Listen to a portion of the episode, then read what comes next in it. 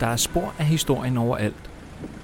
Under Københavns asfalt og fliser, på bygninger og i byrum og mellem de mennesker, der færdes sig. En af byens bygninger, det tidligere overformynderi i Stormgade, huser Københavns Museum, der samler hele hovedstadens historie.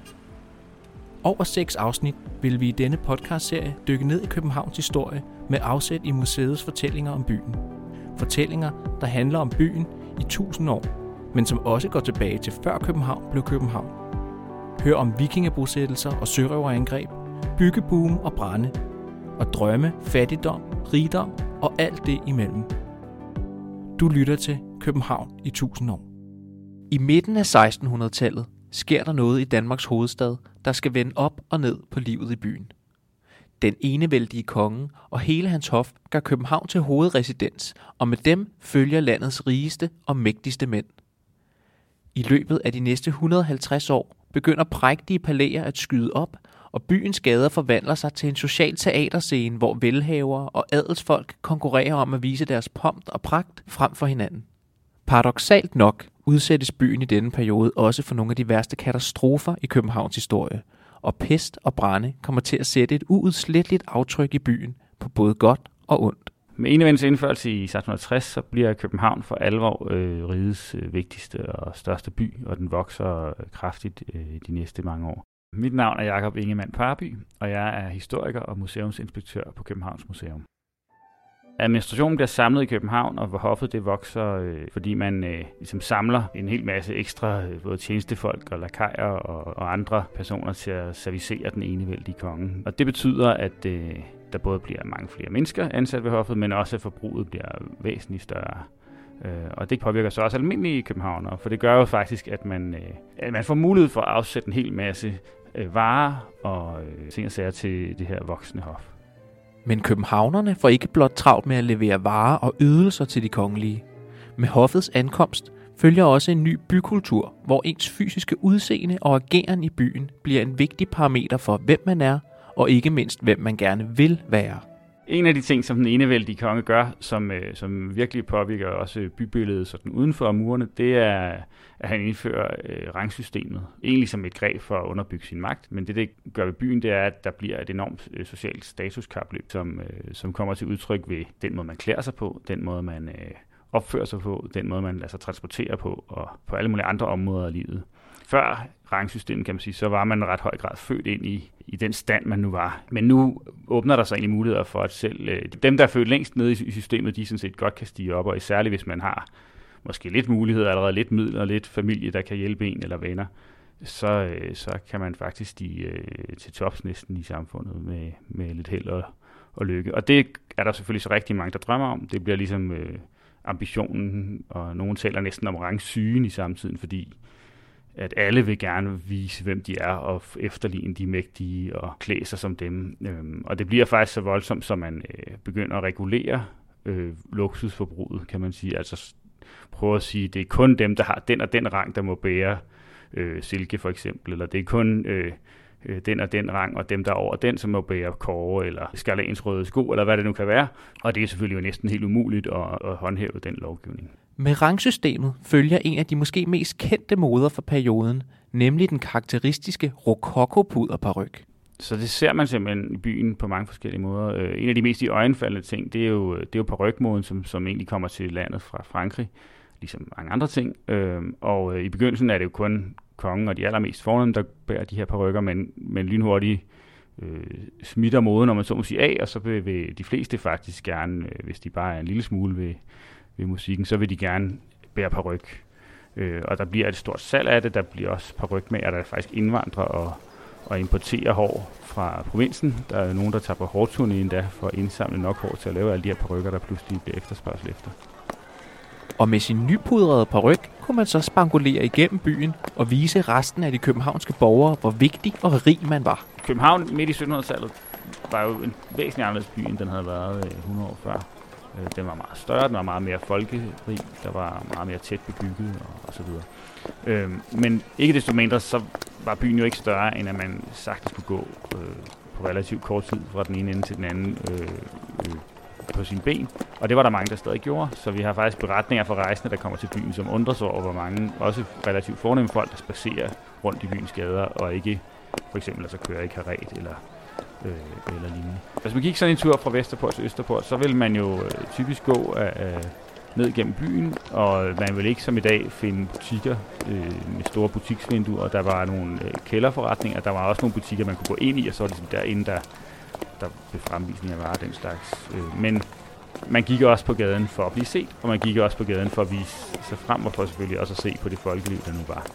Var man velhavende, ville man sikkert blive omringet af, af folk, der prøvede at tikke. Øh, man ville blive øh, prakket varer på. For eksempel var der områder af byen, hvor øh, øh, gadehandlende solgte piskebånd, som man brugte til at binde øh, sin parrykpisk med. Øh, man ville øh, øh, krydse over, sikkert indimellem øh, rendestensbrædderne, øh, fordi der var for trangt på fortogene, og så var man nødt til at gå lidt ud på gaden og springe for, for livet, når der så kom en hestevogn, eller en karet, eller en skraldevogn, eller hvad den kunne være. Øh, og så vil man ellers øh, øh, nok søge i retning af nogle af de store nye pladser, for eksempel Kongens Nytorv, øh, som jo bliver anlagt i forbindelse med enevælden, og så senere de nye bydele, hvor der ligesom var mere til at være og lidt mere plads. Som i dag var der dog københavnere, der foretrak mere bekvemmelige måder at komme igennem byen. Og ligesom man i dag kan betale sig til bagsædet af en taxa, kunne man i enevældens København betale sig til at blive båret rundt i byen i en såkaldt bærestol. Men selvom byen ikke var større end som så, og man stadig sagtens kunne spacere øh, fra ende til anden, så kom nye transportmoder til landet. For eksempel begyndte folk i løbet af 1700-tallet at lade sig bære rundt i byen i bærestol, øh, hvor der simpelthen var to mænd, der øh, holdt to stænger og bar rundt i en nærmest kasse, som der er nogen, der, øh, jeg tror Holberg i nogle af sine stykker gør grin med, det næsten er som at blive båret rundt i en æske. Øh, og sådan en har vi faktisk på museet, så man kan komme ind og se. Øh, og det er jo langt hen ad vejen en fornem æske øh, med en sædeplads i, og øh, systemet var faktisk øh, blev ret hurtigt udviklet, så der var både de allerfornemmeste, der havde selvfølgelig deres egen bærestol, hvor man havde øh, øh, våbenskjold på, øh, eller anden øh, markering, øh, og måske en særlig fin bemaling, men øh, havde man ikke råd til det, så kunne man også øh, lege en bærestol på nogle af byens pladser, for eksempel på Gråbrød og Torv, eller på ved Nikolaj Kirke, og flere andre steder. Det skiftede sådan lidt i perioder. Øhm, og, og så var der sådan helt transport-taksystem øh, nærmest også. Så i begyndelsen så var der en, bare en pris. Øh, en rigsdaler for at blive båret fra øh, øh, den ene ende af byen til Frederiksstaden for eksempel, altså den gamle by til Frederiksstaden og, og så videre. Men øh, senere perioden er man lige frem billetsystemer, så man køber nogle billetter øh, på det såkaldte adressekontor, og så kan man øh, så kan man simpelthen give en billet for en kortere tur, og to billetter, hvis man skal bæres op og helt ind i sit hus. Og så videre. Så der er mange muligheder, og det, øh, det bliver meget populært i en periode, øh, og man kan undre sig lidt over, hvorfor er det populært frem for at blive kørt rundt i en hestevogn, men det hang simpelthen øh, både sammen med, at gaderne var smalle mange steder, men også det her med, at det var brosten det hele, øh, altså belægningen, så hvis man blev kørt i hestevogn, så bumlede man egentlig ret meget sted, og selvfølgelig kunne der være mere eller mindre god affyring i sin hestevogn. Men langt hen ad vejen for den, der var inde i bærestolen, var det faktisk mere bekvemt, og gav jo også et, et, et privatliv, for man kunne trække gardinet for at bare sidde i ro med derinde og lade sig gynge gennem byen. Det er dog ikke kun med ankomsten af puder på rykker og bærestole, at byen forandrer sig. I kølvandet på hoffet følger mange velhavere, og disse nye borgere fortsætter det sociale våbenkapløb, når de opfører deres boliger. Det er, at hoffet sådan for alvor samler sig i København, og administrationen er der. Det gør, at, at øh, mange af de rige mennesker, øh, som i hidtil ligesom har haft hver deres lille slot rundt omkring i riget, de vil rigtig gerne også øh, være i bo i København og have en residens i København. Øh, og det er jo en enormt gunstig for byen, hvis man ser på det sådan i lange perspektiv, for det gør at der bliver bygget som aldrig før. Øh, og bygget i en skala og i en pragt, som, som man ikke har set tidligere. Et økonomisk opsving sætter gang i byggeriet, hvilket fører til opførelsen af nogle af det nuværende Københavns mest ikoniske bygningsværker. Det kunne for eksempel være det nuværende Charlottenborg, som egentlig første palæ for en af, af de uægte sønner af Christian den 5., og så senere hen bliver til kunstakademi og så videre. Og det kunne også være den nuværende franske ambassade, som også er øh, et adelspalæ i en, i en periode. Og det helt store gennembrud, kan man sige, det er jo så, da man i, i 1750'erne begynder for alvor at bygge Frederiksstaden, som er en, øh, er et ube, stort set ubebygget område, der har ligget et, et tidligere faktisk Amalienborg. Øh, men der kan man så simpelthen opføre øh, en hel bydel til ære nærmest for, for enevælden. og med det Amalienborgs ottekantede plads som, som det centrale øh, byrum. Øh, og i modsætning til, hvad de fleste tror, så er det jo ikke lavet til kongen fra start. Det var faktisk øh, ligesom de allermest fornemme grunde, man kunne få i, i, i den nye bydel. Og derfor var det jo også noget, kongen forbeholdt sig retten til selv at sige, hvem skal have de her grunde at bygge der. Og det blev naturligvis også de allermest velhævende og politisk magtfulde mennesker i, i, i riget. For eksempel øh, Moltke, der var der var nærmest statsminister, hvis man skal sammenligne med noget i dag på det her tidspunkt. Og øh, midt på, i hele på pladsen, midt i den centrale bydel, laver man så det her fantastiske rytterstatue, som vi stadigvæk kan, kan beundre, og som jo ender med at koste øh, en kæmpe formue, øh, men som også bliver doneret til kongen faktisk af, af det store handelskompani, Asiatisk Kompani. Øh, næsten til et punkt, hvor at historien går på, at de stort set var ved at gå bankerot for at investere i den her fantastiske kunstværk. Der er enorm stor forskel på rig og fattig i hovedstaden. Alligevel lever og overlever disse to verdener tæt side om side. I 1711 synes økonomisk og social velstand dog ikke at være så vigtigt længere. Sygdom rammer som bekendt høj som lav, og fra Helsingør kommer en af de værste epidemier i Danmarks historie til København. Pesten. I 1710 ankommer der øh, en, øh, et skib fra Sverige, fra Stockholm til Helsingør, og kort efter så udbryder der pest i Helsingør, for der har simpelthen været passagerer ombord, som var ramt af pesten, uden at man, man opdagede det, da det gik i land. Øhm, og så er man jo bange i København og i resten af landet. Og i København, der laver man en karantænestation øh, ude på Saltholm, som var en ø, der lå lige uden for, for byen, øh, hvor man øh, beder alle skibe om at sætte passagerer i land i øh, helt op til tre uger, for at sikre, at de ikke har noget sygdom, som de kan bringe ind i byen.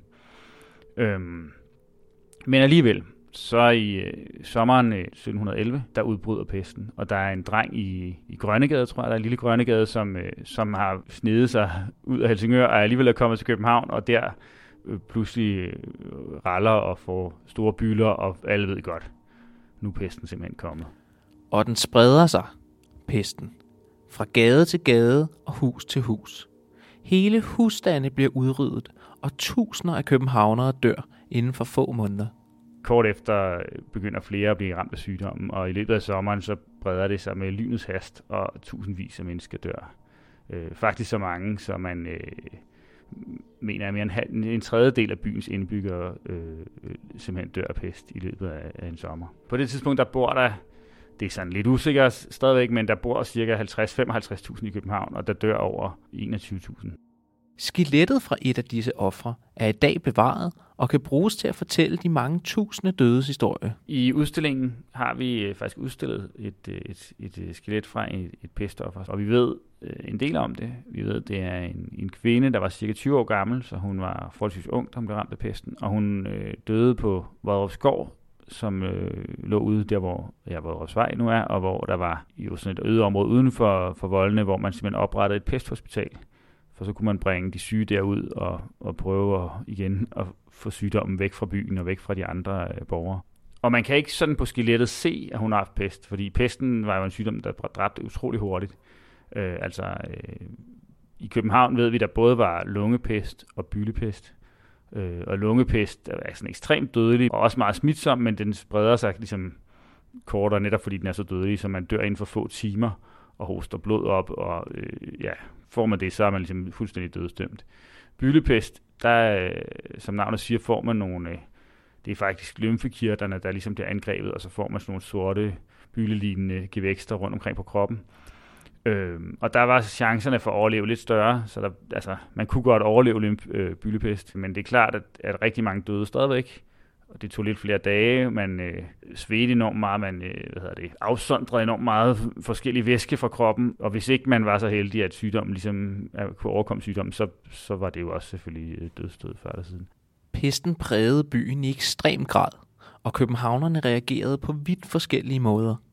Det er klart, at sådan et enormt udbrud af pest, det, jo altså sat byen på den anden ende simpelthen hele den sommer, og der har været mange forskellige reaktioner. Der var jo nogen, der reagerede meget, meget religiøst. Altså de mente, at næsten at sygdom var Guds straf, og at man på en eller anden måde skulle selv og byen som helhed måske skulle gøre alt, hvad den kunne for at vise sin, sin Guds frygtighed.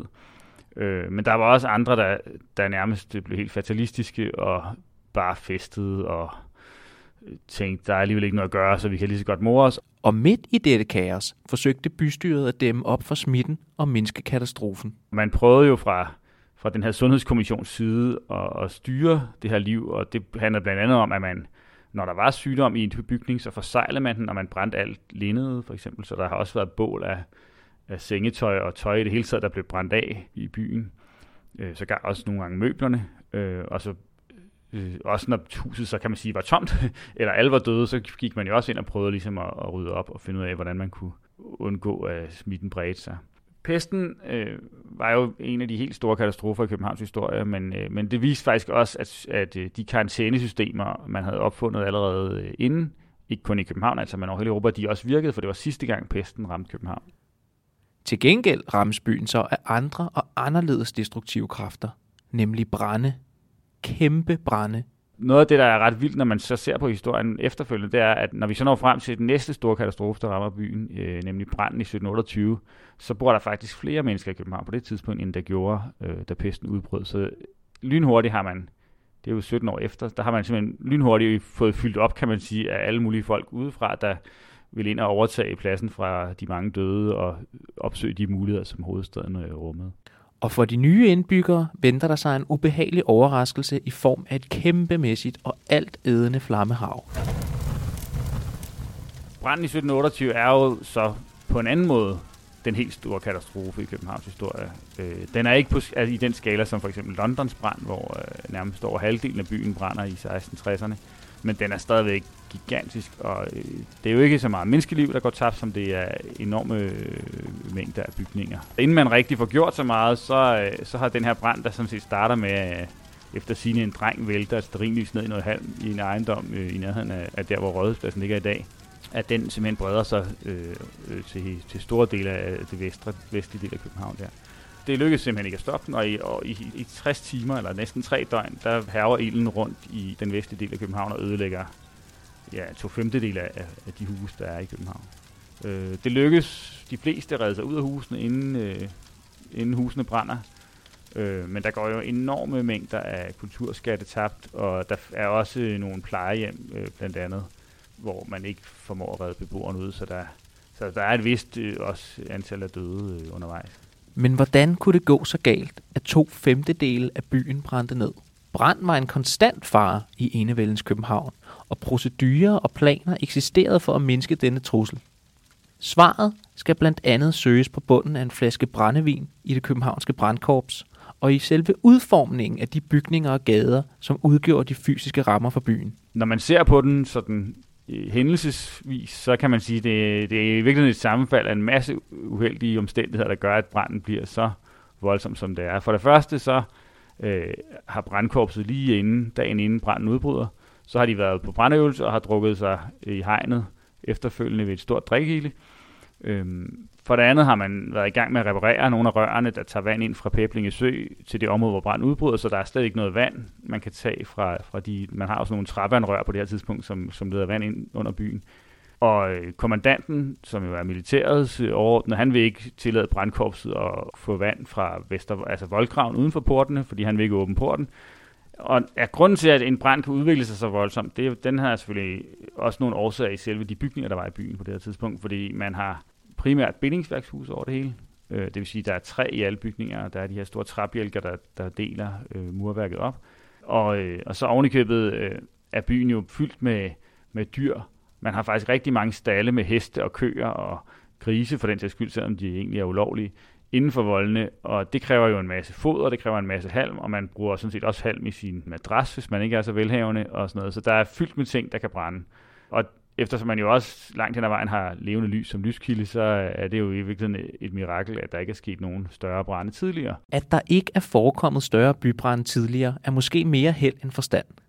Der foretages kun få præventive tiltag efter branden i 1728, og disse kan desværre ikke forhindre, at borgerne 70 år senere igen må se deres by gå op i flammer efter branden prøver man ganske, hvis man lægger nogle forskellige planer for, hvordan man måske skulle ændre byen, så man kan undgå fremtidig brand, men det er jo svært at, at, at få grundejerne overbevist, og, og man ender i at sig med at opføre meget af byen igen, som den var, hvor Fruekirke bliver genopført, og man genopfører også Rådhuset for eksempel, som lå midt mellem Gammeltorv og Nytorv. Og det gør jo så, at man i og for sig ikke rigtig har løst problemet. Man, får heller ikke, man prøver ganske vist at lave nogle regler om, at nu må man ikke længere bygge i øh, bindingsværk, og det skal helst være mere grundmurede huse, som det hedder, altså det vil sige ren mursten. Men det er svært at gennemtvinge, for man vil også gerne have byen hurtigt genopbygget. Og det gør, at da man så faktisk ikke så mange år efter, det er jo næsten 70 år senere, øh, igen øh, er uheldigt, at der starter en større brand. Den her gang er det så på det, der hedder Gammelholm, som er flodens område, øh, omtrent der, hvor Holmens Kirke ligger nu. Der, øh, der udbryder en ny brand, og, og den breder sig også på grund af vindforholdene uheldigt ind over byen, og der er igen lidt problemer med at få slukningsarbejdet i gang, og i og så har man katastrofen igen. Øh, på en ny måde dog brænder der faktisk nogle nye dele af byen nu denne gang, så man øh, mister endnu mere af, af den gamle øh, bykerne. Så så i, i slutningen af 1795, så, så ligger byen jo hen simpelthen som, øh, som en stor ruin. En stor del af de bygninger, der nu ligger i ruiner, er blevet til for penge, der overvejende er tjent gennem handel med både England og Frankrig. Disse to lande lå dog i krig, og begge parter ønskede Danmark og landets store flåde på deres side. Især englænderne var bange for, at den danske flåde ville falde i hænderne på franskmændene, og efter flere advarsler blev Danmark og især København angrebet af englænderne. Efter branden øh, går man så igen i gang med at opbygge bygge byen, og øh, nyder jo sådan set stadig godt af, at man i en lang periode har holdt sig ude af de store politiske konflikter og har kunnet tjene styrtende med, med summer på at, at handle med, med, med de stridende parter i, i Europas øh, øh store konflikter. Men i, i starten af 1800-tallet, der går den ikke længere. Der øh, bliver englænderne især trætte af, at Danmark aldrig rigtig helt vil tage stilling til, hvor de står i de her konflikter, og øh, i to omgange besluttede sig så simpelthen for at angribe København for at tvinge øh, danskerne til at tage stilling øh, og kongen til at tage stilling. Konflikten med, med britterne kulminerer i 1807, hvor øh, man øh, simpelthen beslutter sig for at omringe byen og udsætte den for et øh, regulært bombardement, hvor øh, hundredvis af de her bygninger, som, som jo faktisk er blevet opført på, på, på velstanden i de foregående årtier, bliver ødelagt, eller i hvert fald øh, bliver udsat for det her voldsomme angreb.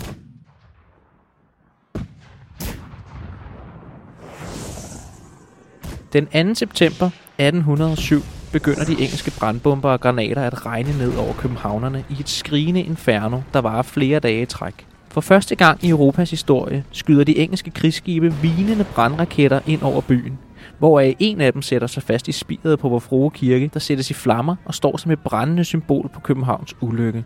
Meget godt tabt, både i form, altså både de, de konkrete bygningsværker, men jo også i høj grad øh, de, øh, de muligheder, som, som man havde i forhold til handel og, og afsætning i årene før. Så efter bombardementet øh, oplever man i det hele taget, at, at nu er at den gode periode, velstandsperioden, langt hen ad vejen overstået, og København går, går nogle andre år i møde.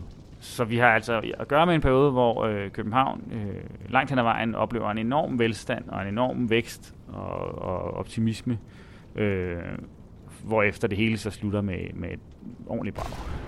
Men med braget kommer også en ny begyndelse, og som så mange gange før, begynder københavnerne hurtigt at genrejse byen. Det er egentlig ret utroligt, når man ser tilbage på den her periode, at, at byen gennemlever alle de her katastrofer, og den bliver ved med ligesom at genopstå og genopfinde sig selv, kan man sige. Og når man ser tilbage på gennem de her øh, cirka 100, 150 år, så er det meget, øh, meget drastiske ændringer af byen, der også sker. Altså hver katastrofe giver ligesom anledning til, at man faktisk genopfinder byen og bygger, noget, bygger den op på en ny måde. Og meget af det kan vi jo sådan set stadig se i dag, når vi går rundt og kigger øh, på byen. For eksempel mange af de pladser, vi stadigvæk holder af i, i Indre By, og de her knækkede husjerner og bredere gader osv.